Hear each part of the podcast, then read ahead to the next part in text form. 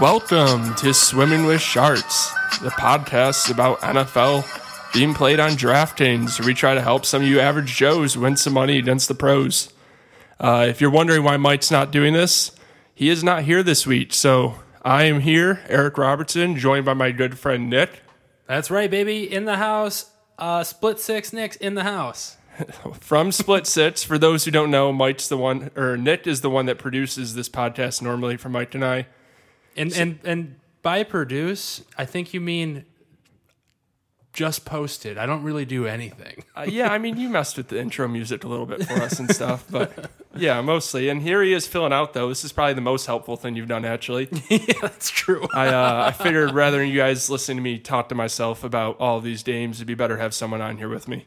Yes, though I am not as much as a DraftKings or DFS expert as these other two, I do have strong and bold opinions on players, and I'm here to co- swim through these rough waters and swim right over these sharks. Bold calls is one thing I would definitely say you have, Nick.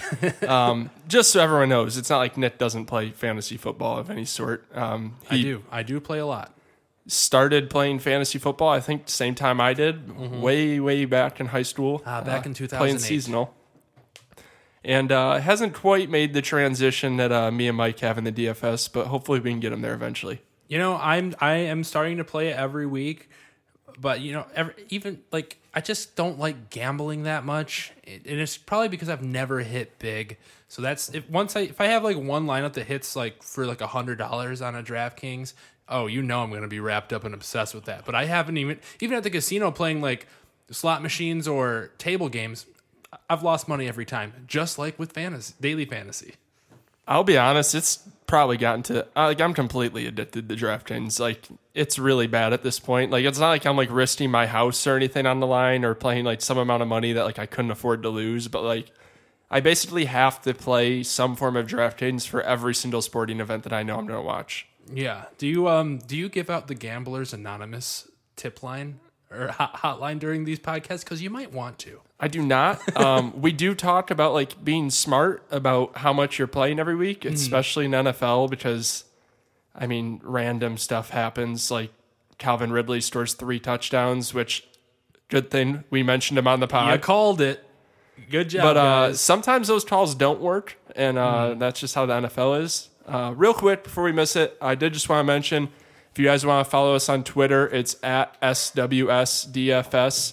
Uh, if you go on there, we're going to start getting a little bit more active as far as maybe posting some lineups right after lock so you can kind of see the exact lineups that we're playing. Uh, see if listening to this and your research got you in the same spot. Hopefully it does because so far this year, me and Mike have been absolutely killing NFL. We've uh, cash games, which is your 50 50s and double ups. We've hit every single week on those. Still waiting on the big tournament win. Uh, I had a little bit of a sweat last night playing the one game showdown, which we don't cover in this because we only covered the Sunday main slates. But actually, uh, I was in a GPP, is about 4,800 people. Came in 44th, so still a good finish. Brought back seven times my entry fee into it, but there was definitely a few moments there where I thought I had a shot at the big one.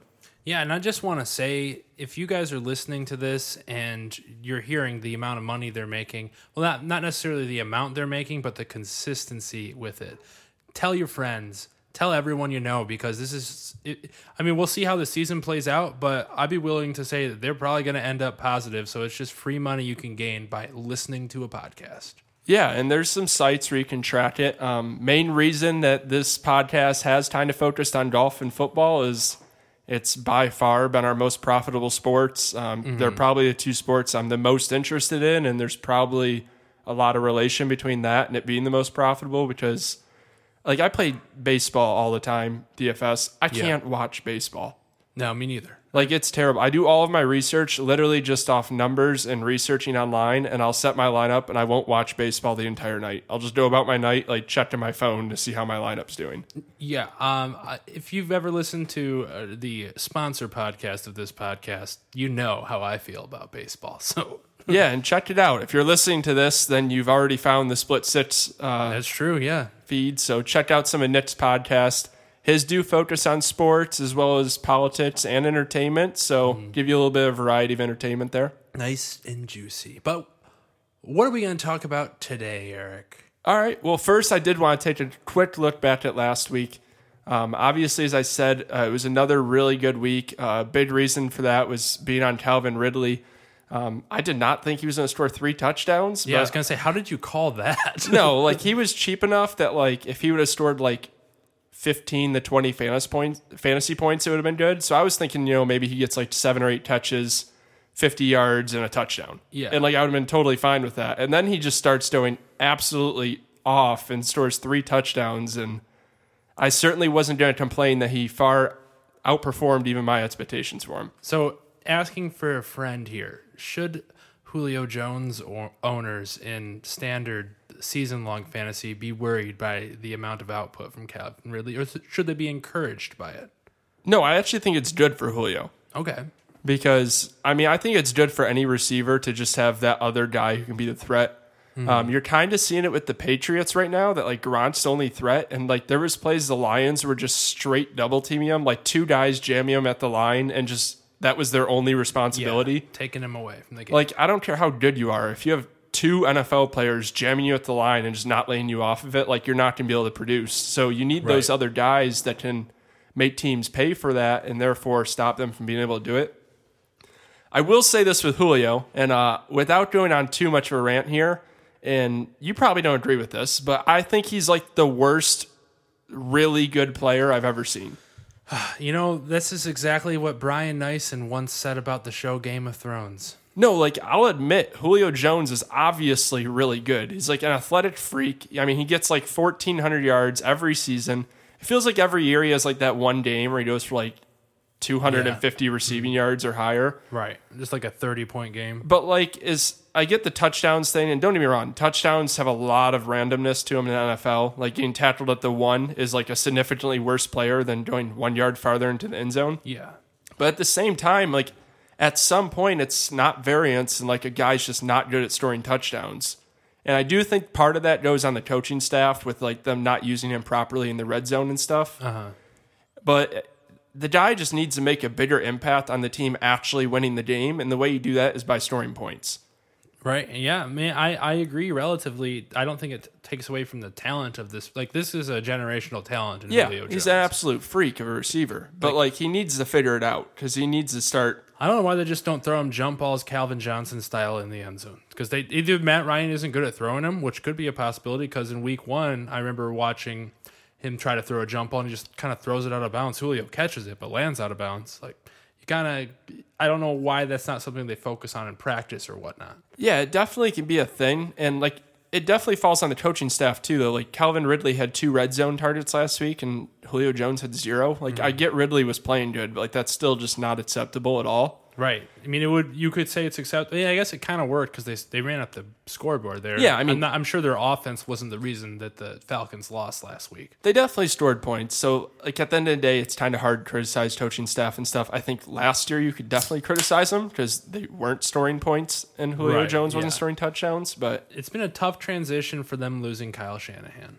Yeah, and that and last night's game, watching Sean McVay, like if I'm an NFL team, I'm just not hiring a coach over 40 years old. I don't care who's out there. I'm just going to find some young guy who thinks outside the box and does things differently, and I'm going right. to take a shot on him.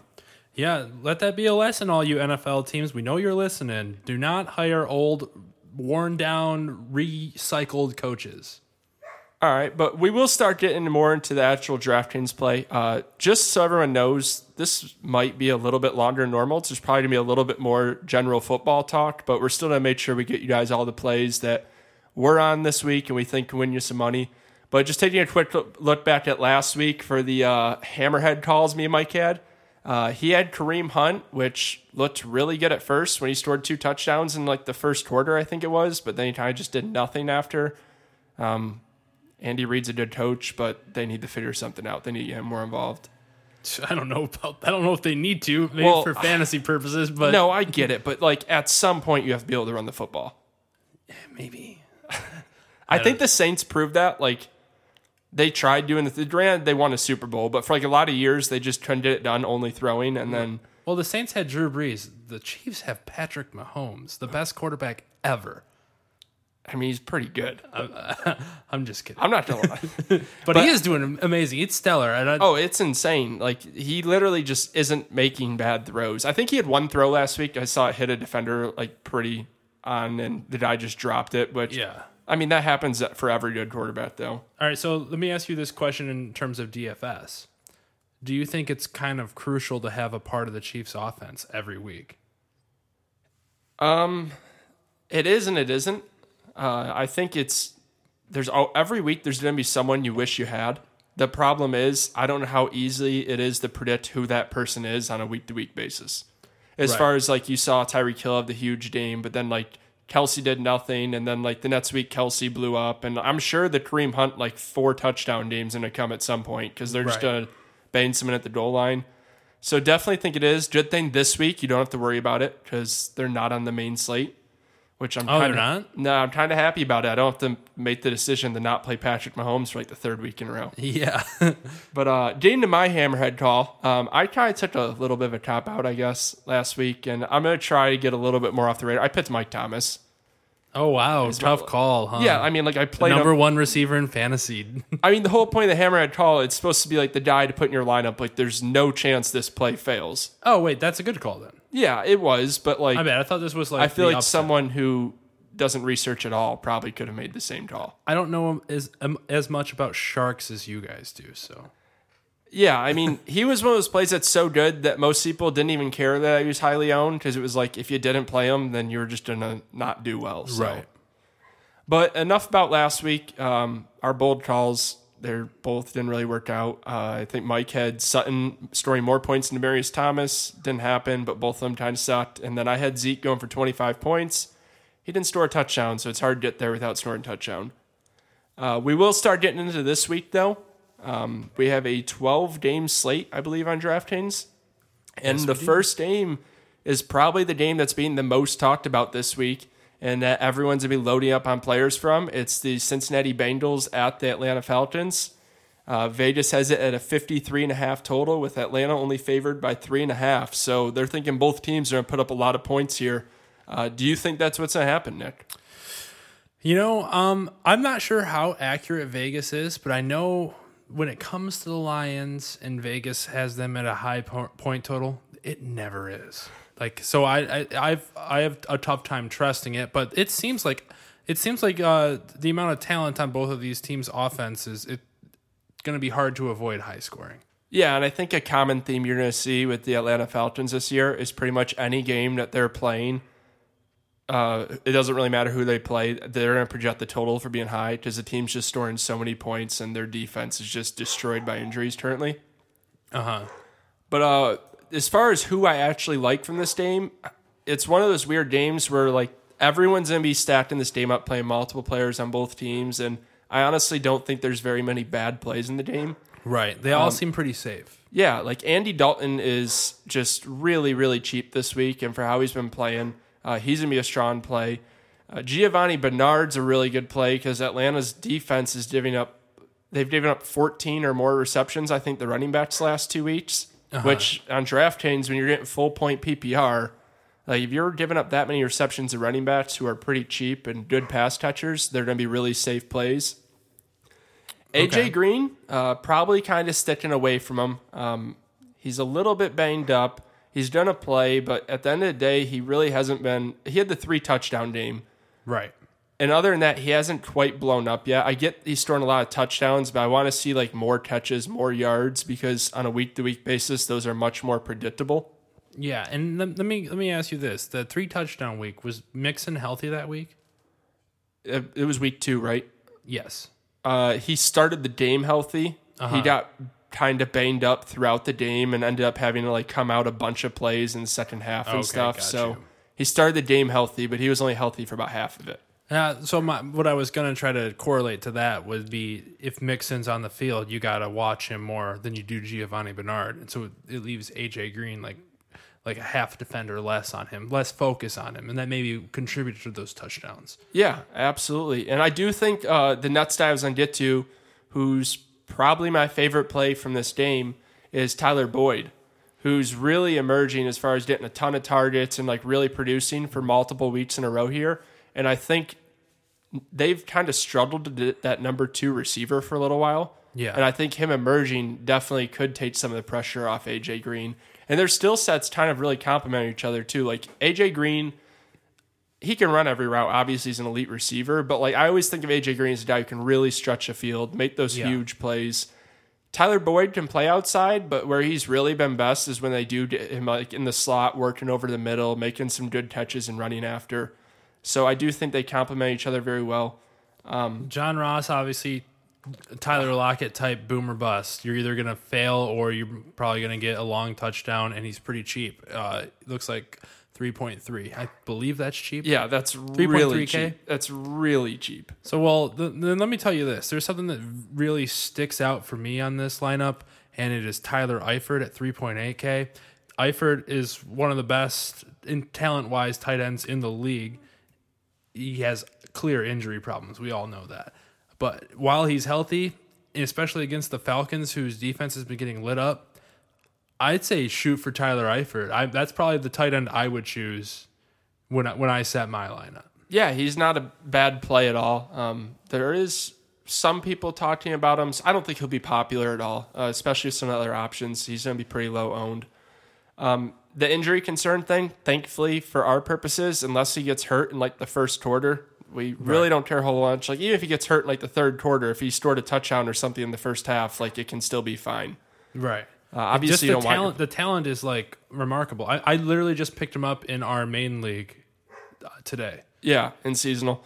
Um, like I was saying though, like I don't want to spend too much time on this game because honestly, if you play like any of the top two receivers, any running back, quarterback, or even tight end in this game, I think they're all fine plays. I'm going to be playing probably like 20 lineups like I did last week, and I'm probably going to have like a bunch of different combinations of all these guys, and uh, hopefully the game just shoots out. Um, just real quick on the Falcons. Freeman's out, right? Yes, Freeman is out. Um, Tevin Coleman is probably actually my one of my least favorite plays out of those. I know a lot of people are on him. He they have not been able to run the ball inside very well.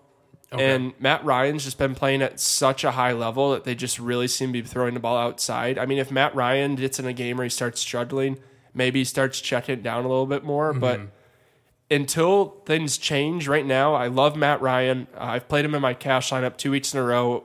Not quite there as far as building my lineup for this week, but he's definitely in talks for a third week in a row because DraftKings just refuses to increase his price very much for some reason. Right. And then uh, my favorite Falcons players other than him would probably be Calvin Ridley and Austin Hooper, actually. Uh, Hooper hasn't really done a whole lot, but he's 2,900. He's like basically free on DraftKings. So he lets you get a lot of other players, and he has been getting like four or five targets a game. Like, I don't think it's unrealistic to think at some point here he might have a big game. Yeah. I- mean, I don't really know much to say. I just, I always go back, fall back on start the players that are the most talented. And Julio? I, I, I mean, there, I would start Julio. He's probably cheaper than he's going to be for the rest of the season. Assuming Yeah, I was- big game's coming. I was actually waiting until the end here. I don't think you should play him in any cash game formats because I think there's safer players at his price. Yeah. However, if there's ever a time to get on a player, Nick, you probably don't know this. Everyone played Julio Jones last week. Oh, really? He was like really underpriced. Like literally everyone was playing Julio Jones last week. Uh-huh. And what did he go out there and do? He lit a bunch of people down. I mean, he didn't have a horrible game, but he didn't have that game that you need to like really win something. Right. And the best play, the best time to play superstar players is when they're in good matchups, coming off a game where they just burned everyone, because all those players play every week, and they're going to be hesitant to pull the trigger on them. And I mean, he's the guy who can go for 200 receiving yards literally any week. Everyone chases points, probably just like everyone avoids no points. You know? Exactly. Like you want those guys who you do believe in, who are coming off bad performances, mm-hmm. because there's no reason you should stop believing in a player You know- off one game. I'm gonna say you probably shouldn't play Calvin Ridley. He is a rookie. He scored a, a huge amount of points last week, and it's probably going to be hard for him to repeat this. And there's going to be a lot of people playing him. Here's the reason I still like Calvin Ridley. Uh, obviously, he's not going to do what he did last week. There's Right. no chance. But even the week before, when no one really got on him, he actually did well enough that he'd be worth it at this price. So I think it's reasonable to say like he definitely could score a touchdown, and like I, he could get like six catches for sixty yards.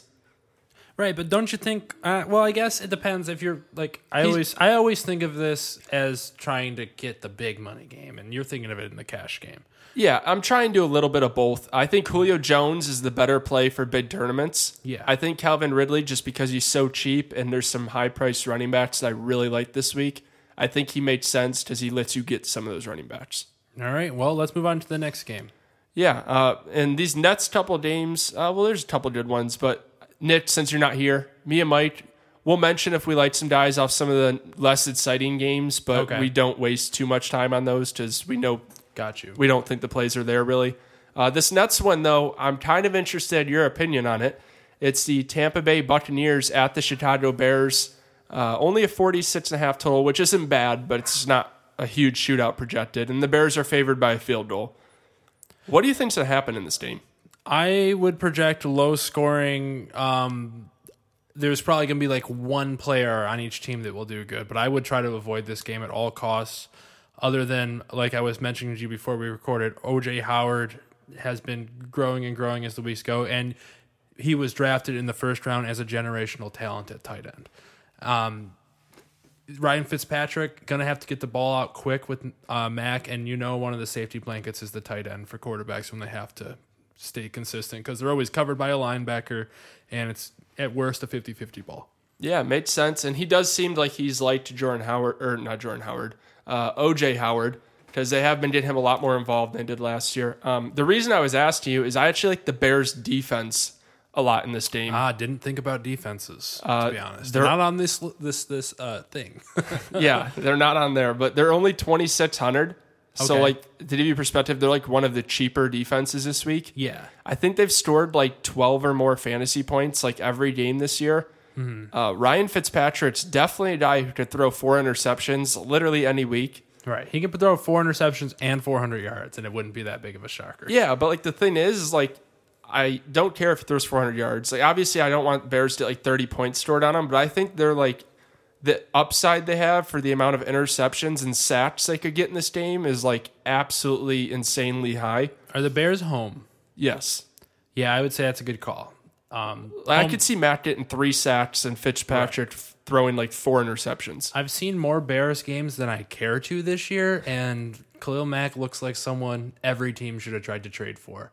And uh, yeah, he's going to wreak havoc on Ryan Fitzpatrick, and you see how Ryan Fitzpatrick does last week under pressure. Exactly. and so I'm pretty confident I am going to be playing the Bears in my cash game lineup just because they're so cheap. Um, I am looking outside the running back position to save money this week, and I think they have a chance to be like the highest scoring defense, which is obviously kind of hard to project, but you can project sacks and interceptions, and I think there's going to be a lot of those there. Yeah. Um, That being said, honestly, either defense for me, like even the Bucs defense, I think I, I don't believe in Mitchell Trubisky, and I am biased, but I think he is a he's like a a, really bad version of Alex Smith to me. yeah, I don't like him either. The only reason I would say maybe not the Bucs defense is because I just think I, I don't see the Bucs prices. They're cheaper than the Bears. I don't even actually know where they're at. I could pull it up here real quick. But in the meantime, like I just think the Bears are going to be fairly conservative play calling because they just Yeah. always seem to be. Like maybe there's not as many chances for interceptions and things of that nature. Um, that's the, another reason why I love the defense Bucs. Like I have no doubt they're just going to be throwing it all over the place, and those are your plays that give you chances to get defensive touchdowns, things of that nature. Right. Uh, if you wanted to play the Tampa Bay Buccaneers, Nick, I think they are they are two point four. They're barely cheaper. Okay. So yeah, I would say don't go wrong with either defense. Definitely lean towards the Bear, but if you need to save some money, you know, get get, get that Buc defense. Don't don't uh, don't hate on the Bucs defense. You know, they got Gerald McCoy, they got JPP. You know, who knows about defenses really anymore with the new hitting the quarterback. Yeah, it's really messing things up. But Bears are my choice this week. As far as position players from this game, I'm not going to play anyone on the Bucs. Um, if I thought the Bucs were going to do really well, then I probably wouldn't be so interested in the Bears defense. Yeah, I mean, I would pay, play OJ Howard. That would be who I would play. Yeah, that's fine. Because even if I mean a defense can do good and having a player score a touchdown or two still. Um, I do actually kind of like Trey Burton. I'm probably not going to play him, but the only reason I do say I like him is he's obviously really talented, even though he hasn't really done much this year. But Tampa Bay currently ranks dead last in the NFL uh, as far as divvying up fantasy points to tight ends. Oh, Oh, sorry, okay. they're second to last. Steelers are dead last, but they're just giving up a ton of points to tight ends. So maybe if if Trey Burton's going to have the breakout performance, like maybe this is it. Yeah, I mean, I like to play tight t- tight ends, or I like the concept of playing tight ends against teams with good defensive lines, and the Bucs definitely have a good defensive line. All right, so we'll move on from there. Uh, next game we have is the Houston Texans at the Indianapolis Colts with a 47 total, and the Colts are favored by a point and a half at home. This game's interesting because all I've heard is obviously I listen around to a lot of different places in industry, try to get an idea of like who I think's to be popular and stuff, and every single person thinks this is like the sneaky shootout game. But it's like I've heard so many people say it that I don't think it's sneaky. I think a lot of people are actually going to be targeting this game Okay. just because everyone in the industry listens to everyone and it's just one of those things where like throughout the week I just feel like it's built more and more momentum that people are just all over the Texans side. Right. So I listen to two two hours of fantasy football podcasts every single day. Um, but I do tend to zone out when they're not talking about players on my main fantasy team. And this year I have no Colts and no Texans, so I'm very underinformed in terms of this matchup. But I So- tell you, Let me ask you this then. okay, Has Deshaun Watson been good this year? Fantasy wise. I would say he's been in the middle. All right, this is the weird thing. Like he hasn't been good as far as actual play, in my opinion. And he did really bad the first week, but he had 27 fantasy points last week on DraftKings, and then he had 29 the week uh, last week. Really? So it's two weeks in a row. He scored 27 and 29 points, but no one's noticing it because like the play isn't very good. He holds on to the ball too long. He gets sacked, but like he's just getting like a solid amount of rushing yards and he's getting a lot of throwing yards. His touchdowns actually aren't even that high. So like it's reasonable to think that like if the touchdowns start increasing, like he could be doing even better than that. Yeah. Um, I will say this: the Colts defense has kind of been like sneaky, not that bad this year. Okay. I, Like- I mean, I, I I would not even consider starting them against the Texans. Oh, I'm definitely not starting them. I'm just saying more of like a reason to maybe have some caution. But I think that it's yeah, I have them ranked as the uh, 11th best defense as far as how many fantasy points they're giving up. So they're really not giving up too many to. That's just totaling all the positions. Uh-huh. That being said, I do like Deshaun Watson. I like Hopkins and I like Fuller. Um, it's on the turf, which I don't remember the exact numbers, but I saw some numbers on Will Fuller when he plays on turf, and they're absolutely insane. He scores a touchdown like literally every single game he plays on turf. Oh wow, that's a that's a pretty good percentage then. I mean, it's not every game, but it's like enough that it's like it's a pretty good chance Will Fuller score a touchdown. Uh, the only thing I will say, and I was at this a little bit, is apparently the Colts. The big reason why their defense hasn't been getting torched this year is they've been using a lot of two safety looks and giving help over the top, yeah, which obviously is really bad for the type of player Will Fuller is, running down the field, making the long plays. right. Which does lead me to why I like DeAndre Hopkins the most out of the receivers this year or this week because he's more of the guy he can run every route there is, work over the middle. Just I mean, he's the guy who could get 14 catches and just eat him alive over the middle. And he's due, to be honest. Yeah, exactly. I don't think he's going to be crazy popular this week because he hasn't blown up. There's some other receivers that are like around the same price that are in huge games. So I definitely like. Uh, I don't know if I like Watson, uh, Hopkins, and Fuller for cash games, but I think that's a great way to go in GPPs. Uh, I personally, I'm not going to play Lamar Miller this entire year. I don't care who he plays. Yeah, well, Lamar Miller's not good, so I'm just not playing him. I don't care if he was like three thousand dollars, then maybe I'd consider it. But um, I I would say I I like Hopkins on uh, the Texans side. I would not be opposed to tar- starting Jashawn Watson. Everyone else, I would say fade, and everyone on I say fade everyone on the Colts. And if you're looking for upside, don't play Eric Ebron because he is not good, and he might catch a random touchdown. But I I he is not a good player. All right, Nick. I know you don't listen to this a ton. Eric Ebron was the most popular tight end last week with Jack Doyle out. Just Didn't he score so- like a zero? I think he had like eight or nine points, but he's so cheap, and he did get 11 targets in that game.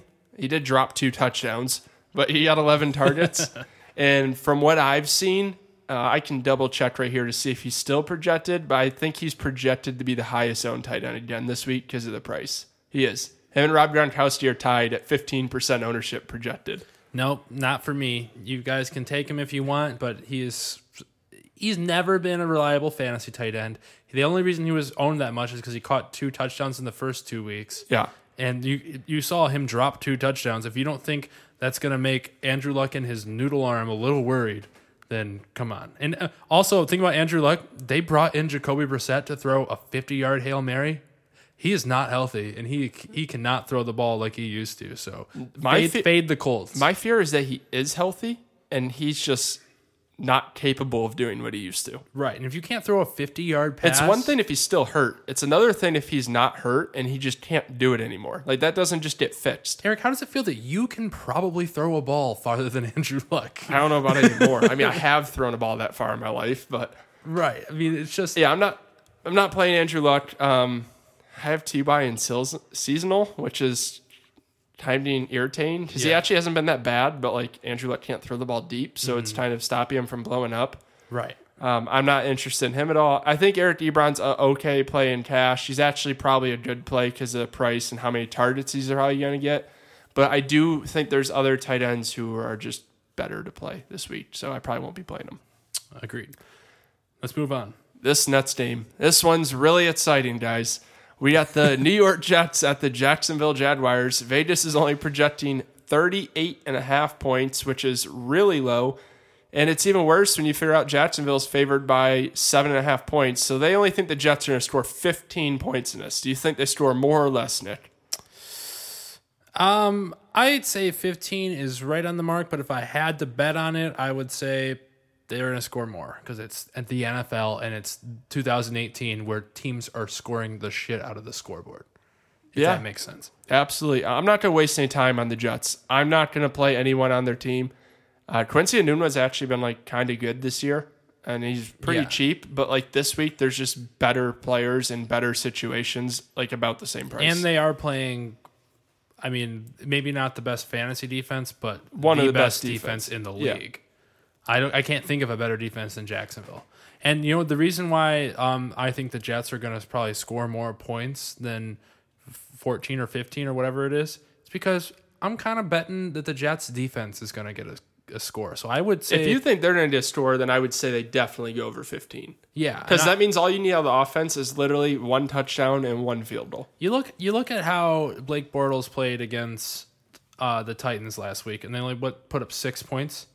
It was something really low. I'm not Is sure. Fournette playing? He is. I just found out today, or I think expected to play is what they're saying right now. Okay, well that does change things. It does a bit of a wild card into it, but I mean, just because Blake Bortles lit up the Patriots, who could have a very very terrible defense, Yeah. um, it doesn't mean that they're any good. And the Jets, seeing what they did to the Lions, if you somehow relate that to Patriots, Lions, Jets, I think Blake Bortles is a good chance he's going to turn the ball over if they let him throw it. Leonard Fournette playing does turn me off a bit, but I say if I'm going to start someone on the Jets, it's going to be their defense. Yeah, Leonard Fournette playing makes me have no interest in anyone because I don't. I'm not playing Fournette until he actually like shows me what he can do. At this point, I don't mm-hmm. think it's worth the risk of just hoping he's healthy and it all works out. You don't want another Dalvin Cook situation like last night. Exactly, and because Fournette's playing, it makes me have zero interest in Blake Bortles or any of the receivers. Well, you should never have interest in Blake Bortles, but I mean, sometimes maybe not like regular fantasy, but he does get so cheap sometimes in DraftKings where it's like he is worth it because he does have the ability to get like some rushing yards and a rushing touchdown, so he can get Yeah. there. But like whenever Leonard Fournette plays, I just don't play anyone on Jacksonville. all right. So that's all we got to say about this, right? Yeah, I mean their defense is fine if you want. They're really expensive though, and I just don't play expensive defenses ever. It's nice to have him in seasonal. I don't have to worry about it. That is true. Um, so moving on to Nets game, this is kind of another weird scenario. Uh, we got the Miami Dolphins at the New England Patriots with a 48 total, and the Patriots are favored by six and a half at home, despite Miami being three and zero, and the Patriots are one and two, Yep. I believe. shows you the name there and what it can do for you Vegas wise. You Because think? Vegas is based on the amount of money put yeah, on each like side. that's an important thing to remember about Vegas. They're not exactly projecting the exact total amount of points they think are going to be stored. They're projecting the total that they think they can generate enough bets on each side of it that they'll make money. right. Yeah. Vegas is evil. They're know. really good at what they do because they're still doing it and they've been around forever. So What do you think's going to happen? You think the Patriots bounce back here, or do you think they're going to stumble and fall three games behind the Dolphins without the tiebreaker in the division? I think the Patriots win by a landslide here. I was going to say, is it crazy to say in Week Four this is a must-win? Um, for the Patriots, yes, that's crazy to say. Um, They'd be three games back in the division, and Miami would have the first game tiebreaker over. I mean, if Miami had a quarterback I trusted in the slightest, um, I think Ryan Tannehill is one of the worst in the league. But to he's be fair, doing okay. I haven't seen a single Miami game this year, and I don't own any Dolphins. yeah, I'll- So I like you. You always pay more attention to the teams you own in your big leagues, and I'm sure you pay attention to everything because you do have Red Zone and you do this podcast where you're forced to. But I am not. So yeah. I did looked at everyone. Um, Tannehill is sometimes interesting just because he does get rushing yards, which is Uh-huh. always really good in fantasy football anywhere you play. And I did hear a crazy stat. I think uh, with their current coach, he's like ten and one as a starter, which is I have to look that up. Like, what? I heard it on a very credible source, so I'm pretty sure Adam it's real. Gase is ten and one with Tannehill as a starter. When Tannehill starts, they're like ten and one, okay, well, ten and two after this week, which is my like opinion. I don't even believe it, even though I know it's a true stat. It might be nine and one. It's one of those two. It's All right. ridiculous. so regardless, I mean, who has been even producing on the Dolphins? Hasn't it been kind of random? Yeah, Kenny Stills blew up like the first week. I actually like Kenny Stills as like a tournament play sometimes because he has the potential to get like 150 yards and two touchdowns, Mm-hmm. but like he's expensive enough that like there's just no way I'm gonna play him. Yeah. So hopefully he has a few bad weeks in a row and his price drops, and that's when I'll get him when he's really cheap. But I have no interest in anyone on the Dolphins. Frank Gore just never gets hurt and just never goes away. It seems so. Until then, I don't know what to think about Drake. I uh honestly I don't think Frank Gore is a terrible play for big money leagues like like where you're trying to win like the jackpot because no one's gonna play him and the Patriots if you watch them against the Lions suck at the run and I, I would not be surprised if Frank Gore got two touchdowns in this game. Yeah, but the only problem that Frank Gore does have is in those type of contests, like you need the guy who gets two touchdowns and like 180 yards. And I just like Frank Gore definitely could score multiple touchdowns. I just don't see any way he even goes like over 100 yards of offense. Is the problem. the thing is the Patriots could just miss him and he could do that on one well he- I, I don't know if Frank Gore's running all the way, man. I think he's getting ran down, but who knows? He just Uh, father time. He's won. it's more interesting on the Patriots side because you do have Gronk, the consistent number one tight end every week, um, who's been struggling of late, and you got Sony Michel, who's been struggling but should get a big workload. And I'm not sure the the tight or or the Dolphins fare against the run, but I like the idea of buying Sony Michel in season long, and I'm not opposed to starting him this week. Yeah, I got a trade offer from uh, our friend Brian Arnaldi for Sony Michel in one of our leads, and he offered me Corey Davis and Bilal Powell, and I just laughed at him and told him no, Is it a dynasty? no, Okay, well then, single season. yeah, say no. Um, Miami's pretty bad against running backs. They're one, two, about tenth. I don't feel like counting all the names, but they're giving up twenty one points a game fantasy to running backs. Sony Michel, I think, could possibly get twenty touches in this game, and he's only forty five hundred, which spin you up is insanely cheap for a running back that could get possibly twenty touches. He's just so cheap and then get so many touches against a bad defense that he's definitely in consideration for my cash lineups this week. I think he could have maybe this is the Sony Michel breakout party that we've been waiting for. Yeah, I like the idea of playing Sony Michel and uh, it, especially compared to anyone else in this team. I mean, of course, I say play Gronk. Gronk's the best tight end in the league. I think this could be the Gronk get right spot too. I think you could see Tom Brady come out firing. Grant scores two touchdowns. I definitely could see like there's definitely a possibility. I don't care if Miami's 3-0 the Patriots just run them off the field by three touchdowns. yeah. I say don't play Josh Gordon. Six point two K sounds like a lot for a player that hasn't really played this year and is going to be tus- touchdown dependent. Yeah, I'm not playing any receivers on their Yeah, team. avoid their receivers. You can play Tom Brady if you want, but I'm sure there's a cheaper quarterback you can get for better. Yeah, uh, especially this week. Uh, he's way too expensive, uh, just judging off how he has played. So my favorite play in this entire game is definitely Sony Michel. He's going to be in cash game consideration. And then Rob Gronkowski, I think, is fine to use in tournaments because he could score three touchdowns randomly. Right. But that's probably my only interest. And then now, all right, so getting into the Nets game. Nick, I'm sure you have interest in this. We're both Lions fans. So we got our Detroit Lions at the Dallas Cowboys. Uh, total of 44, and Dallas is favored by three points. What do you think about that? Well, um, I don't hate it. I I, I said it uh, to Melissa on the Split Six podcast uh, a couple days ago that Dallas was probably going to be favored by two or three points, is what we might guess. Three points is like typically what the home team gets, like automatically. So, like, if Dallas is favored by three at home, it pretty much means that they think these teams are basically equal. Right. I mean, on paper, the Lions are a much better team than Dallas, I believe.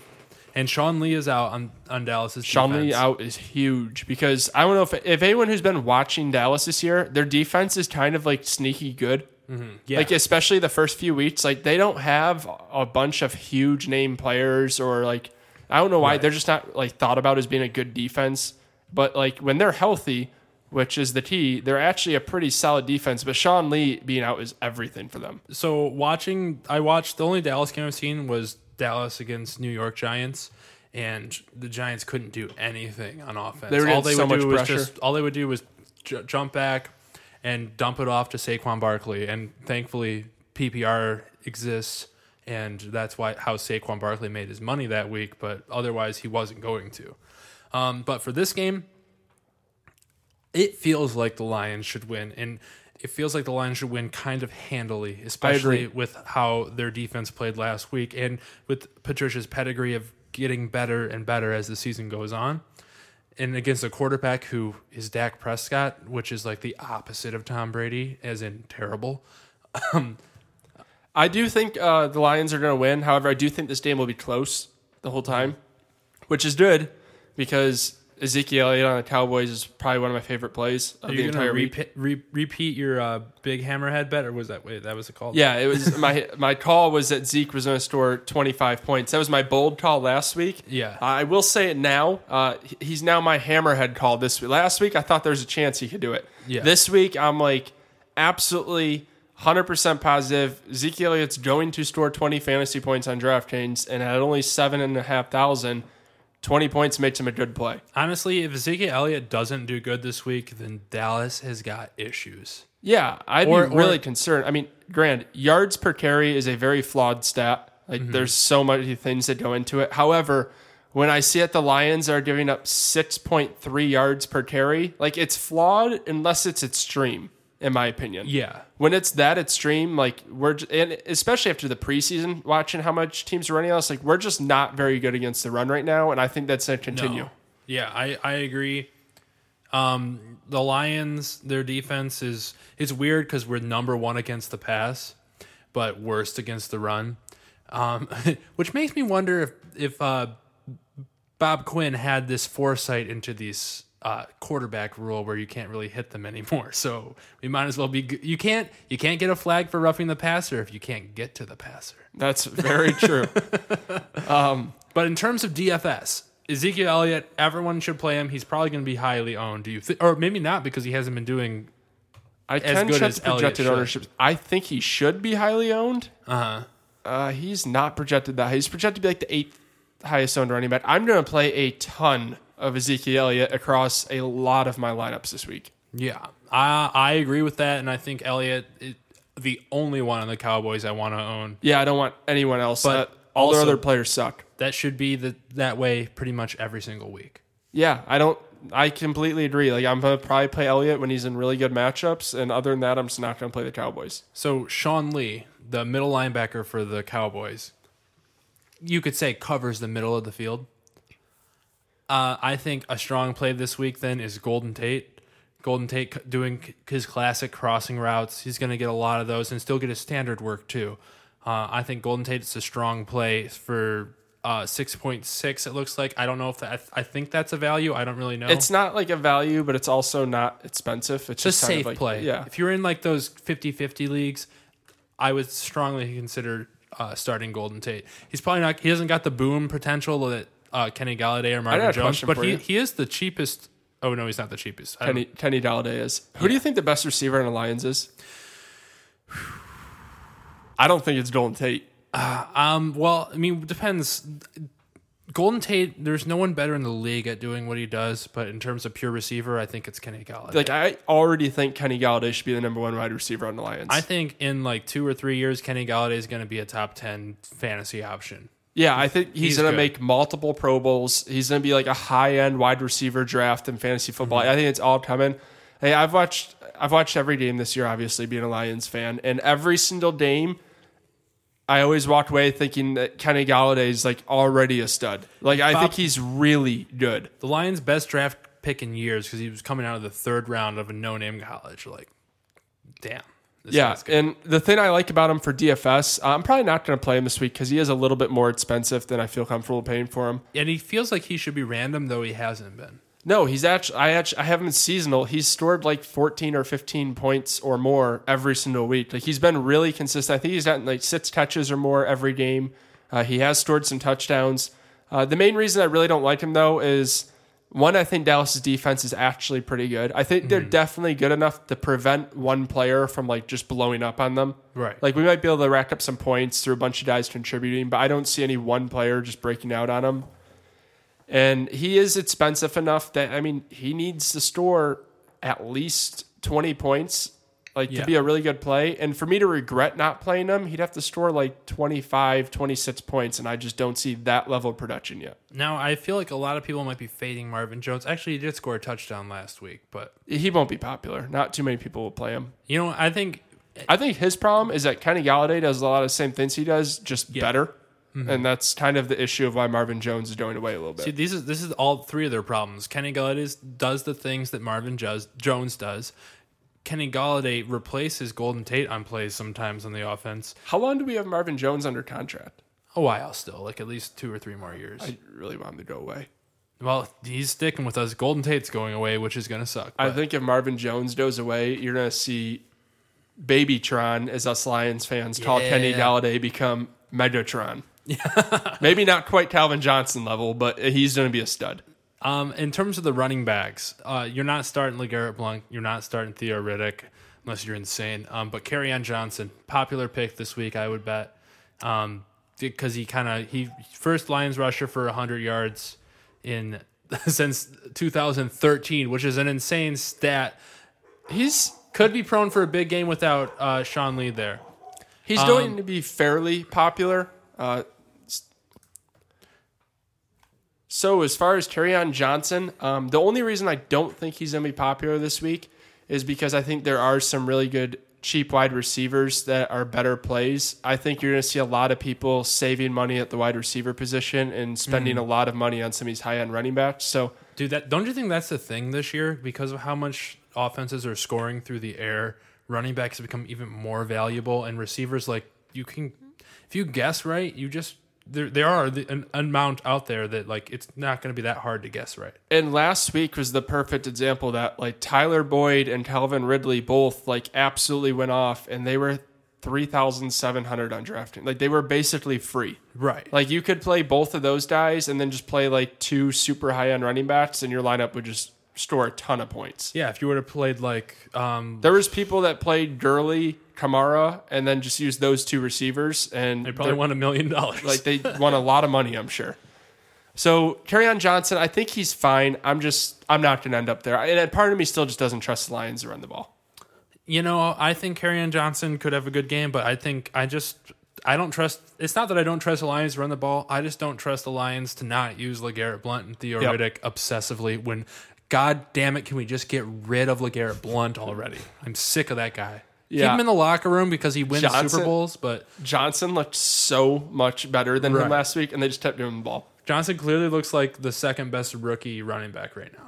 You know, there's Saquon. I- not going to get better. Is there him. someone I'm forgetting? Or I would agree with that if Sony, Michel, um, injured, didn't late start. Uh, Ronald Jones hasn't even been active. yeah, um, uh, Penny kind of there's injured. one thing that this year has kind of taught you, um, we all got obsessed with the rookie running backs after I last am, year's man. class. I just picked right. and then uh, you you're obsessed with one.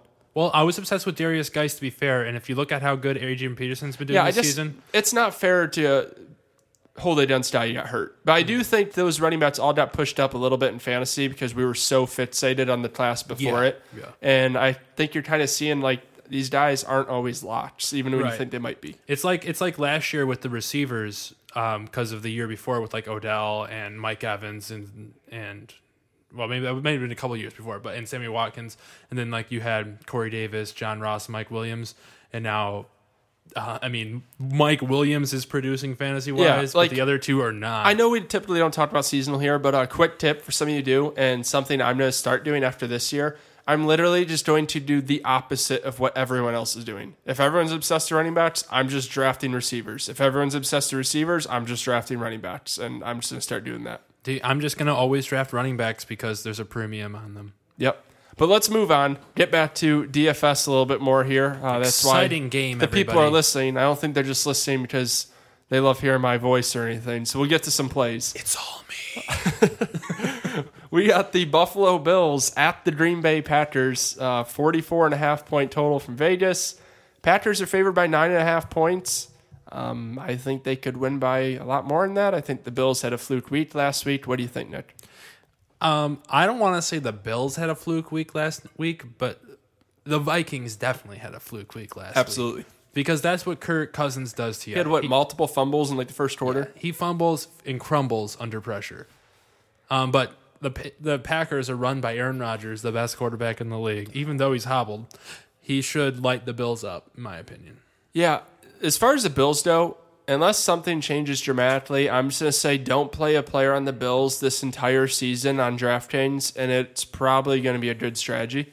There is one player that I would consider playing on the Bills, and that is that rookie quarterback Josh Allen because of his running ability and his his honestly it's because of his lack of weapons where no one's going to be open so he's just going to take off. All right, I kind of will agree with you for a moment. Absolutely don't play any of these guys in cash games. You're looking for safe plays there. None of these are. You, yeah, He right. is incredibly cheap. Like mm-hmm. he, I think he's might the, be the cheapest I think he's the second cheapest. I think there's one other guy of the below starters, right? Yeah, but like he's so cheap that like he really really does not have to do much at all. Like the only guys that are priced below him are Rosen, Darnold, CJ Beathard, and Marcus Mariota, who literally is incapable of gripping a football and still starting in the NFL. And you're playing against the Packers, who you know Clay Matthews alone is afraid of hitting the quarterback, and Josh Allen's not afraid of getting hit.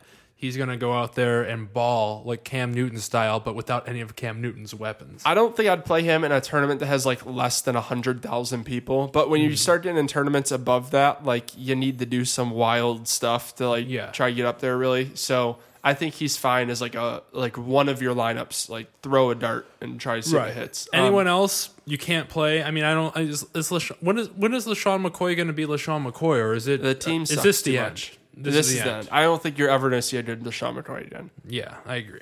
Um, Aaron Rodgers, is the most expensive quarterback this week. Uh, I just That's I've been- weird. I've been paying for these like cheaper quarterbacks, like Matt Ryan's and stuff, Mm-hmm. all all year, and it's been working because these guys are still putting up huge numbers. I'm not going to change my philosophy to play a guy who's also hurt. So Yeah, no. Aaron Rodgers is overpriced by a long shot. Do not play him because he.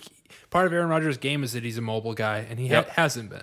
he's still a good quarterback, but he's nothing. He's not Aaron Rodgers if he's not able to move around and Right. make some plays. Running uh, the backs- running backs, We don't know. yeah, no one knows, and therefore, I'm not going to play any of them. Even in tournaments, like I just don't know. I don't think there's enough upside to make it worth even taking the chance on one. I mean, if I'm gonna pick one, I'm picking Aaron Jones because he's clearly the most talented. out Yeah, of just uh, purely on a talent perspective, I agree. Uh, Davante Adams, I mean, he's fine. Like he always just kind of does good, but I, I mean, Especially if you consider that the Packers are not losing this game. Davante Adams should score multiple touchdowns. Don't get me wrong. Yeah, someone's scoring touchdowns, and is it is it who is it going to be? I mean, uh, I'm looking at this chart of the top four receivers, and I don't know who who the hell is Marquez Valdes-Scantling. Not exactly sure. and maybe that's on me. Maybe I should research the Packers' fourth string wide receiver a little bit more, but I'm not going to be playing him for a while. And I believe, uh, I actually heard today, Randall Cobb injured himself in practice yesterday. Oh, really? He's now questionable to play, and it sounds like it might be more of a they don't think he's going to make it type thing. Well, then I think then Davante Adams is a great play this week. Davante Adams, I definitely think the like multiple touchdown games coming soon. I just don't know. Like, there's just others. Like, obviously, playing DraftKings, you only get so many options, and there's just guys I like more. It's not like they have a hmm. problem with Davante Adams. Well, if you think about it specifically with this game, to, it, to me, it looks like there's two players that are going to be catching these touchdown passes, and it's going to be Davante Adams or Jimmy Graham, and you got to pick one. Yeah. And I just don't pay up. Jimmy Graham's pretty expensive for a tight end, so I'm not going to go there. Geronimo Allison, if you're playing in like big tournaments, is fairly interesting, just as how cheap he is. Yeah. Um, he could be someone you could play to kind of get away from the Tyler Boyds and the Ridleys that everyone's going to be playing, get a little different. And I don't think it's impossible to think Geronimo Allison could randomly outstore any of those guys. Yeah, no, that might, might be a good a good like bet for the big for the big ones. Yeah, for the big tournaments, I agree. Uh, obviously, like cash games where you're trying to be safe, don't play them. Right. But we'll move on because I really don't have a ton of interest in that game. I don't think it's a great game to have You interest know, in. honestly, this week it seems like there's a lot of not great games. I actually no, t- totally agree. Um, I will say this for people playing on DraftKings, I think this is going to be a lower scoring week than some of the ones we have been seeing. Maybe the amount of points you need to store to win some money is a little bit less because all of the best games aren't on the main slate. You had the Yeah. Rams and the Vikings blow up last night. Uh, you got the Steelers and uh, gosh, I don't even remember who they play because I haven't looked at them all week because I knew they aren't on the slate. Wait, is it the Chiefs? Yeah, or no, you have the Chiefs and the Broncos are projected for 55 points. The Steelers and the Ravens are projected for 50 and a half. Uh, you already had the Rams play, so a lot of the huge offenses aren't on the main slate. So that is kind of why it's a little bit uglier, and I do think scoring will be a little lower. All of these games, there's one there's one good game left for fantasy wise, but we'll get to it. All right, let's move on. Philadelphia Eagles at Tennessee Titans. Totals 41 and a half, so fairly low. Uh, Philly's favored by three and a half. which is uh, insanely low in my opinion. I totally agree. I think Philly is a far superior team. Um, however, that being said, I don't have a ton of interest in them. Um, yeah, I mean that's Carson just, Wentz, mobility wise, was a little bit limited, obviously, last week. So I'm not sure if he's quite the same guy he was yet. Well, I mean, but Zach Ertz would be something that jumps out at me. Zach Ertz is the only guy I would have interest in, just because there's not many tight ends that like generally have like hundred yard, two touchdown upside. Um, Right. Especially this week because there's so many good cheap plays. You can kind of afford to pay up at some positions you normally wouldn't, like tight end. So I definitely could see Ertz being a good play. I'm not going to play him in cash games, but tournaments good play. Other than that, I'm not really interested here though. Okay, and then on the Titan side of the ball, who knows what's going on with Marcus Mariota? Corey Davis is too cheap for like his talent level as far as his price, but I've heard reports that Marcus Mariota literally can't grip a football, and until those that stops being the case, I'm just not playing anyone who catches passes from him. Honestly, everybody on the Titans, I'm not playing a single one of them. Yeah, I agree. Um, I have Corey Davis in my dynasty league, and it's been really rough, and that's why I pick first every year. Yeah, like full disclosure, I'm probably not going to play a single player from this game this week on DraftKings because being that you do have limited options, sometimes you just have to pitch some games and just like I'm not going to play anyone in this game. That's one of them. if I had to pick someone to play, it'd be Philadelphia's defense. Yeah, or Ertz. If you had to pitch someone, I'd pick Ertz. Well, I mean, I like a lot of tight ends better, but defenses I don't give a shit about, and I don't know how expensive Philly is. But if Mariota cannot grip a football, then yeah, you should probably play Philly's defense because there's a pick six looming. Yeah, I do want to mention that There's not really a ton of defenses I like this week. Mm-hmm. Like I'm really, high Feels like the, there's a lot that should be good. there's not a lot that I feel like have the ability to like store a ton of points. If that makes any sense. Like I'm really high on the Bears. I I haven't built my lineups yet, but like I can almost guarantee I'm going to play the Bears on a lot. I do think the Packers are actually kind of playable too. I feel like the opposite of you. I feel like there's a lot of defenses that would be good to play because there's the Bears, there's the Eagles, there's the Bills, there's the Seahawks, there's I just the- feel like there's a lot of really bad offenses. the Browns, and then there's the, Well, the well- Chargers. There's well- a lot of good Well, defense. We haven't got to the Browns and the Chargers. Those are the other two I do like. Okay. But we'll get there. Next game though we have is the Seattle Seahawks at the Arizona Cardinals. 39 point total and Seattle's favored by a field goal here. Seattle's been terrible this year, Nick. Yeah, um, I they have, and it, it, it shows how terrible they are. Um, and you know, honestly, the thing is, I don't really know why. They don't have enough weapons on offense. Uh, thankfully, Doug Baldwin is supposed to be back this week, from what I was reading. So that should help them a little bit. Um, the defense is just kind of it's just not what it was. Like they're getting killed in the passing game, which is so weird to say about the Seattle Seahawks. because for Right. years they were so elite against it. Legion of Boom, baby. So I mean, if you just don't have enough playmakers on offense and your defense isn't stopping the pass game, which is all the NFL is now, like you're just not going to win many football games. So this is something that I, I I don't think anyone can tell you to do this or not to do this. Well, first of all, let me give you a guarantee. If Doug Baldwin plays, get Brandon Marshall out of every single lineup you have. Yep.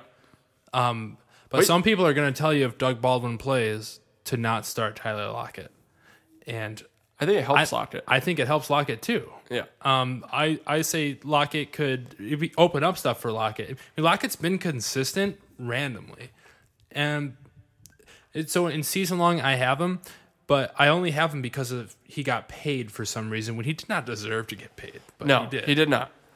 But getting back a little bit to what we're looking at, I do agree with the Lockett thing. Um, Russell Wilson, as great as he is, I just don't think he has the talent around him to consistently put up the monstrous games he used to. So I'm probably not going to have much interest there. Um, weirdly enough, my favorite Seahawks player, and I don't even like this guy that much as a player, but I kind of like him as a play this week, is Chris Carson at 4,600. Oh, convenient! You just traded for him in season long. because I like him this week, and I have Joe Mixon coming back next week. So, Gotcha. um, the reason being is the Cardinals are dead last in NFL against running backs. Like they're getting absolutely slaughtered by running backs. Like I went back and looked at their games. Don't have it in front of me, but like they've played against some bad running backs, and they're still getting killed by running backs. right. And then the other thing is uh, they gave Chris Carson 32 touches last week. Wow, that's insane. He had over 100 yards rushing. It was only like less than four yards of Terry, but Penny got three carries. Chris Carson got 32. So if a running back's 4,600, the team has displayed they will give him the ball 32 times, and he's going against the worst defense in the entire NFL against running backs. I don't love Chris Carson as a player, but like that amount of touches against that bad of a defense at that price, like he's Yeah. worth a shot. That is really bizarre, because especially because of the talent level Rashad Penny should have over Chris Carson. It's think weird he- that they would do that. He might be banged up or something. I mean, it I doesn't. did break his hand. It just, it doesn't make any sense. I agree. But if they're going to give Carson the ball that much against this bad of a defense, I'm have interest. I'm fading everyone. Um, I would consider Tyler Lockett if you want to go for boomer bust because I still think, he, even though he has been consistent, he is not consistent because that's just not the type of player he is. He's like a DeSean Jack- Jackson Yeah, type. absolutely. Um, Russell Wilson, I think, is a safe start.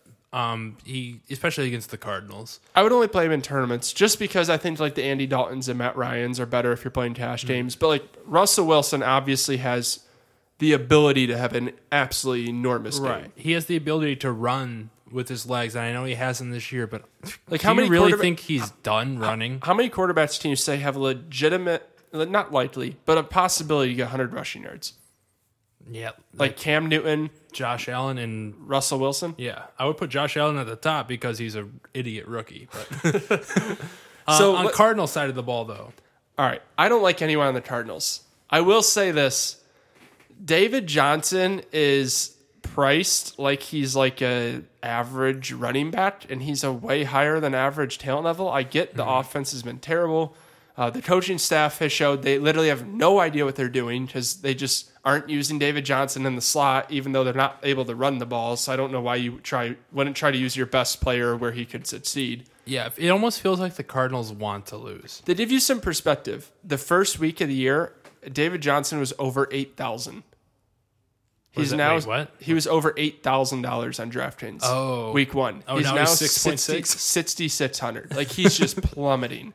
And like I can't help but feel at some point this year he's going to have a massive David Johnson game and just be horribly underpriced. I think if he does, honestly, if he doesn't have a massive David Johnson game this week, he's not going to. So this is your last week to get him for cheap or to get him for any value, in my opinion. So I say, if you want to be a little risky, start him. But if not, you're not starting him ever again. Yeah, it's only it's only tournaments. If I'm he fails with a new quarterback against the Seahawks, I, I, I David Johnson might be a strong play in my opinion because I believe in the talent. Yeah. But- it's purely a thing of like he's too cheap for how talented of a player he is. So you're literally just betting on the talent if you play him. Right, in which that you know that is my philosophy. But I, I, this coaching staff, maybe it's the worst coaching staff in the world. They're a new coaching staff. They're taking over from Bruce Arians, who I considered a brilliant coach. How about Jon Gruden? Oh, Fuck Jon Gruden. Um, wide receivers, No one. it, it's it's Larry- too unpredictable. yeah. Maybe Josh Rosen's good. He was personally my highest rated quarterback coming out of the draft. Um, but that's just because of what I had heard, not because of me actually watching any of his tape. I'm not going to play anyone here. I'll wait and see. Maybe he's amazing. I'll, Mm. if if I lose this week because Josh Rosen goes off, then I can live with that and move on to the next week. I would say if you want to go for upside, start Christian Kirk because he is also a rookie with Josh Rosen, and there's a good chance that they have some kind of a He's relationship. also really cheap. So I mean, if that's someone you want to take a shot on a large field tournament, uh, maybe not the worst thing because he is so cheap. He really doesn't have to do a whole lot. Yeah, that would be my say. All right, let's move on. This next game, uh, I'm actually weirdly kind of excited uh, to see how this game goes. Yeah, we have the dude, the Browns. we got are- the Browns at the Raiders. Uh, 45 point total. and Oakland's favored by three. Nick, did you watch a game last week? The Browns game. Yes, I did. Baker Mayfield looks. I mean, granted, it's literally a half of football. It's impossible to make any conclusions on players. But like, if I just ha- if you put it down to my head, like, had to make a decision based off what I saw, I think Baker Mayfield's gonna be a stud. Uh, I agree. Baker Mayfield seems like Johnny Manziel, but with uh, Like what people hoped Johnny Manziel was gonna be. Yeah, like just with better head on his shoulders, He was- and just overall more talented. Like they were showing some of the throws. Like he was fitting throws in the tight windows. Like he was getting through like multiple progressions like really fast, like way faster than rookies are supposed to get through progressions. Like Hue Jackson should have been fired after that game because of just like how bad of a coach you had to be to not start this guy week one. Hue Jackson should have been fired like when he only won one game. Well, yeah. And then he was retained, and then won zero games, and then he was retained. Yeah, he I- should have been fired years ago. No, totally agree. But like after watching Baker Mayfield play, like what could he possibly have seen in Tyrod Taylor? It's like, you know what? I'm gonna give this guy the start. I don't know. People, peop some for some of the fantasy experts I follow were high on Tyrod Taylor, and I was like, "You're just literally high and looking at Tyrod Taylor." I mean, like he just is what he is. Like it's not like he's the worst quarterback on earth, but he's never gonna do anything No. special. No, he sucks. People can say that, "Oh, he's okay, he's good." No. He sucks. The only if you want to be a quarterback in this league, you got to take chances and you got to push the ball Yeah. downfield. If you want to be a conservative quarterback like Alex Smith type, first of all, Alex Smith type is a rumor because Alex Smith does push the ball downfield and did last year. The last Kansas couple City. years he has, he, he the reputation he gets is from earlier in his career. He wouldn't do it. right when he sucked. Yeah. But if you want to be a good quarterback, you got to be going. You there is no such thing as a safe Yeah. uh, game manager You know what- quarterback. you know what that is? That's a quarterback that sucks. You know what his low interception total meant? It means he's afraid to throw the ball and he takes a sack. Right, Not yeah. that he like just magically never throws it to a defender. exactly. Low interceptions equals high sacks or high one yard rushes. by Or you're a Pro Bowl quarterback. If it doesn't equal that, it probably means you're a Pro Bowl quarterback. Right. Yeah. Uh, Baker Mayfield's super cheap. Raiders suck. I'm not going to go there and cash names. I have no fault with anyone who says they want to take a shot at him in a tournament. Just because I think that, like, Oh, Baker. oh yeah, I Yeah, think I he's got agree. rushing upside. I think you could, he could throw multiple touchdowns. Like, I think he could have a really big game here. I mean, he's a rookie. It's hard to trust it, but like after Right. what I saw, I would not be surprised if he went out and lit the Raiders up. If anyone tells you they have a strong opinion on Baker Mayfield and what he's going to do in this game, don't trust that person because we don't fucking know. He's a rookie. It's his first start. Let's talk about the things we do know, and that's Carlos Hyde and Duke Johnson. Those are the two running backs for Cleveland. Um, the thing I noticed about Carlos Hyde, Touchdown every game. touchdown every game, and more than that, just more like probably a higher percentage of touches per running back than most teams in the NFL. Yeah, Like I this mean- is not a platoon like most most backfields are. This is straight up Carlos Hyde's game until he gets hurt, like he eventually will. Yeah, I totally agree. I think I saw he's at like 16 carries or more every week. Um, the touchdown thing's not going to continue, but I'd say the close to 20 touches every week will. I think Baker Mayfield playing is going to help Carlos Hyde because now that they actually can push the ball down the field, it's uh, open up the box a little bit for him. Yeah. Uh, my favorite play in this entire game is probably David Njoku, actually. I could see that. He's really cheap. He's only 3200. Yep. Um, he really hasn't had that breakout party yet. He caught two passes, I think it was, after uh, Baker Mayfield came in the game last week. But I think Baker Mayfield can actually push the ball down the field enough to use in its uh, super athletic tight end.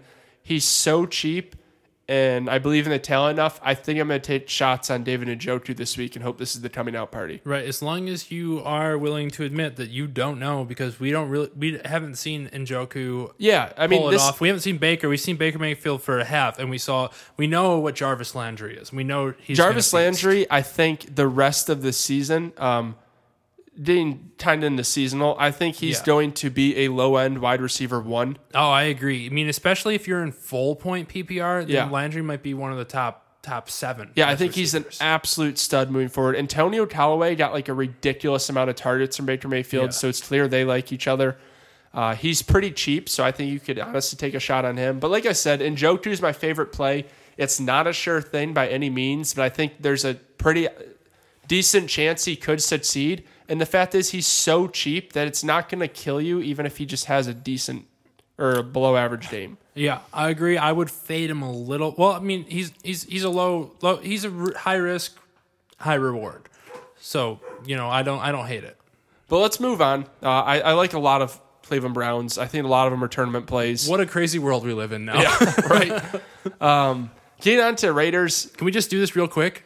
Fade everybody. They suck. Yeah, I'm not playing anyone on the Raiders. I actually think Cleveland's defense is pretty good. Mm-hmm. I think it's to continue being good. I actually have some interest in their defense this week. I'm not going to play anyone on the Raiders though, so we can move on. Yeah, no. Um, Amari Cooper is the only one that like has the name, and you know, people. Some people like Jared Cook, but he sucks. But Amari Cooper too inconsistent, like You- and you- and kind of sucks. you Way could- overpriced, to be honest. You could play Amari Cooper in big tournaments because he has shown like 200 receiving yard upside. Yeah, but This when I say big tournaments, I mean if you're playing like more than 20 lineups. right. Um, so let's move on to the Nets game.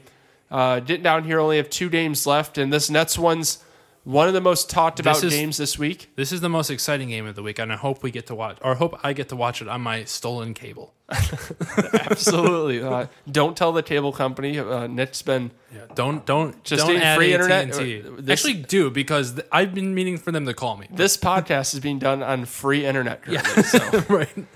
Um, but we have the New Orleans Saints at the New York Giants, 52, which obviously anything over 50 is a total. Vegas expects a lot of points. And Saints are three and a half point favorites. I think it's going to be pretty close. Yeah. Um, we'll start with the Saints. All right, this is like the easiest team ever for DraftKings.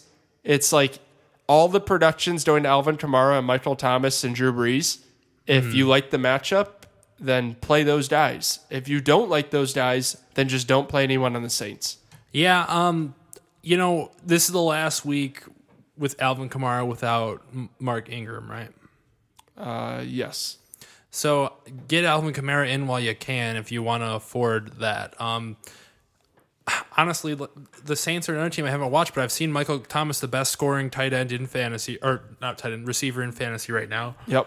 So you can probably pick him. And I, I've been hearing some of the experts I listen to talk about Cameron Meredith this week. Yeah, he hasn't really been too active. Uh, from what I'm hearing, I think they're planning on getting him a little bit more involved. He's so cheap that you definitely could take a shot on him. I mean, Michael Thomas is obviously really elite and playing at like just a ridiculous level right now, but the level he is playing at is not sustainable. Like he would Yeah. destroy every single wide receiver record that was like ever made in this year, uh, this season if he keeps it up.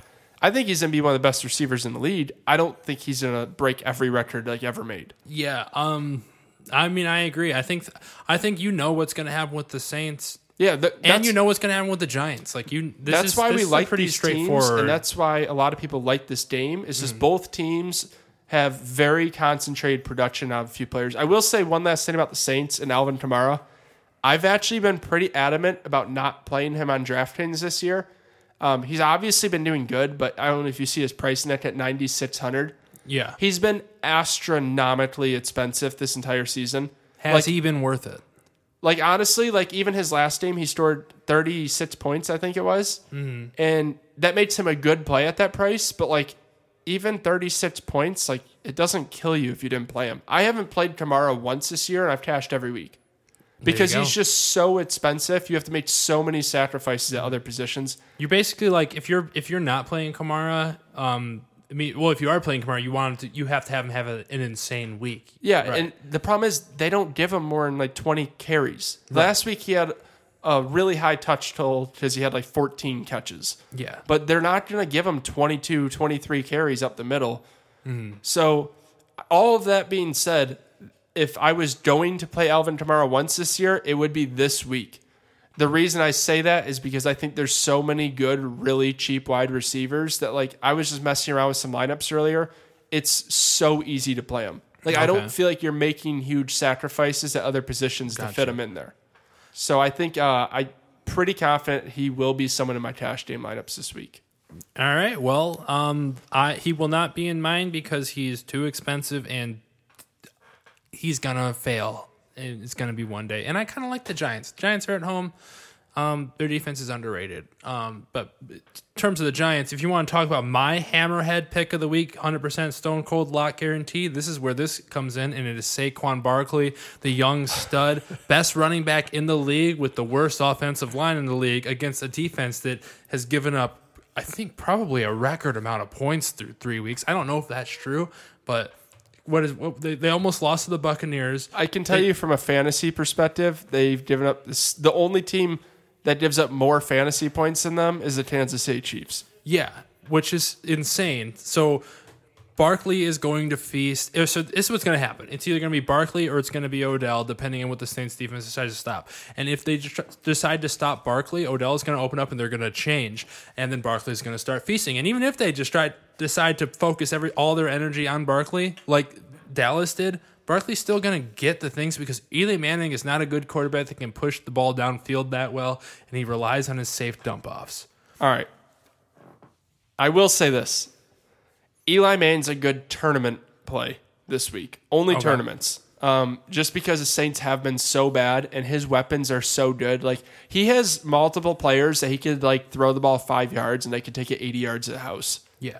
So I actually do think Eli Manning's a a pretty good tournament play just as a matchup, and that's really hard for me to say because anyone who's known me for a while knows I absolutely hate Eli Manning. Yeah, I would But- never play him. Sometimes in DraftKings you got to put some of that aside, and I do have some interest in tournaments.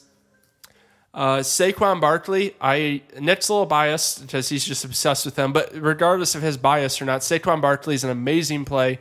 Uh, I'm not going to dig too far into it. The guy can catch 10 passes and go for 100 yards rushing. He's a good play.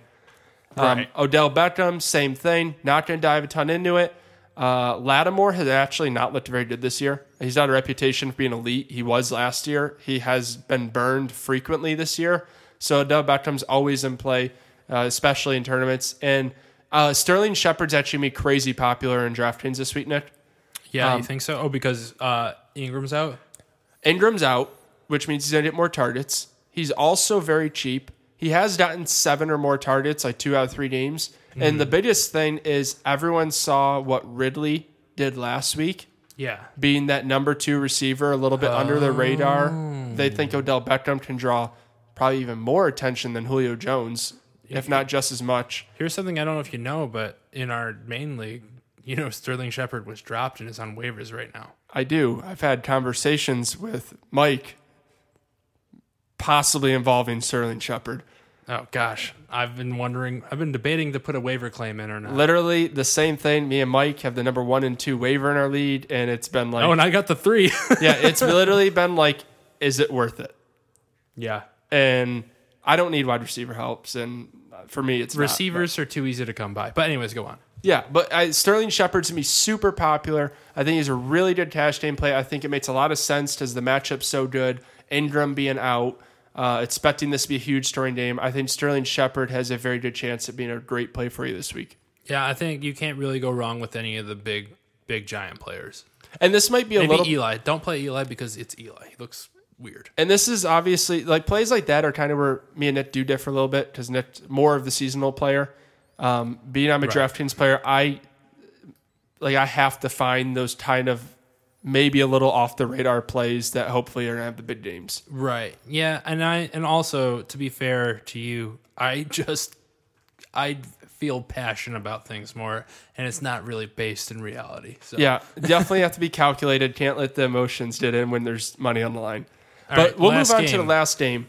Uh, this has been a very long podcast. We probably talked a little bit more football in general than normal, but maybe some of you guys like that. Uh, hopefully, we kind of got into the why on some of this stuff a little bit more than we normally do. Yeah, yeah. I hope you guys think that I'm a better co-host than Mike Carls.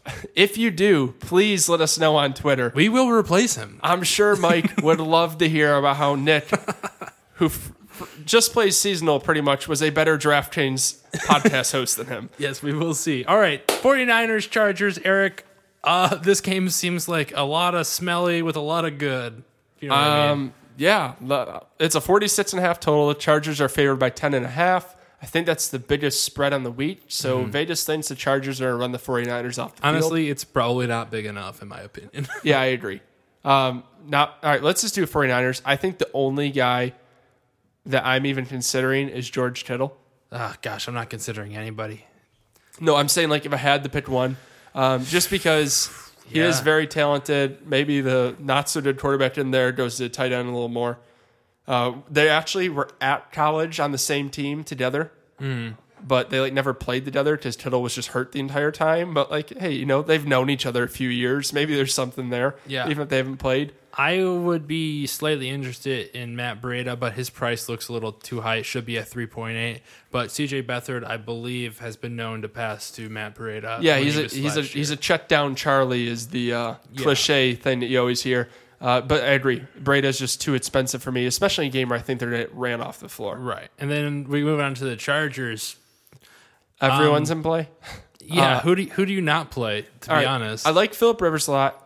I'm not going to play him because he is one of the more expensive quarterbacks, and I don't like to play expensive quarterbacks in games I don't think are going to be close.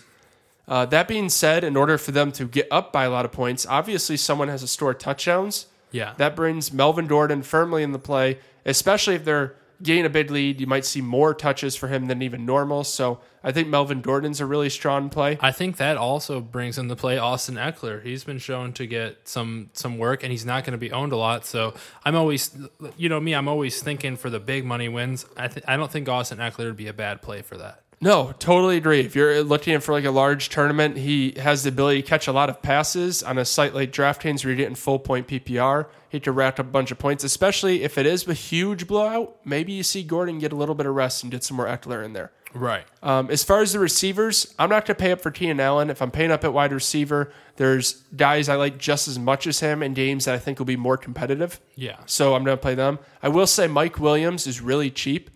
He's only 4,500. I believe he scored touchdowns the last two games. No, not the game before, but I mean, his last game he had 22 fantasy points against the Rams, which is a defense I do respect.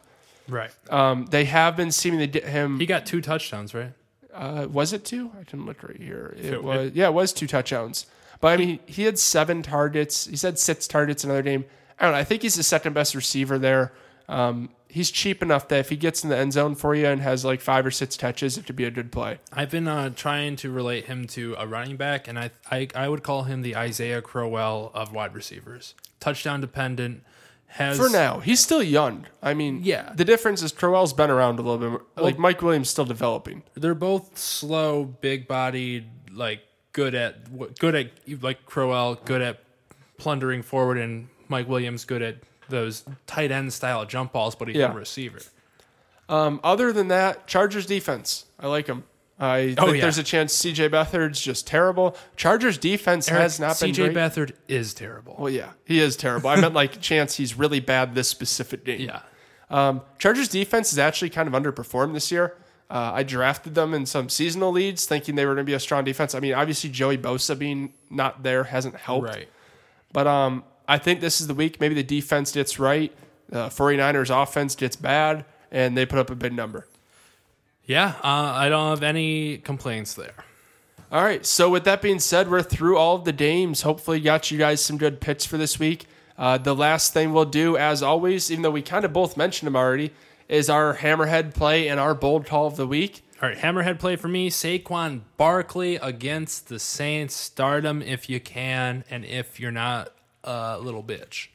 And what's your bold call?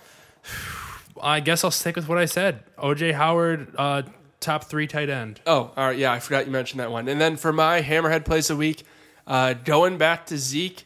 Uh, hey, good thing you can play Zeke and Barkley really easy this week if you want to. Oh my God, do that. I've tried to trade for Zeke in season. I think Zeke's an absolute lock to go for like at least 20 points with 30 point upside.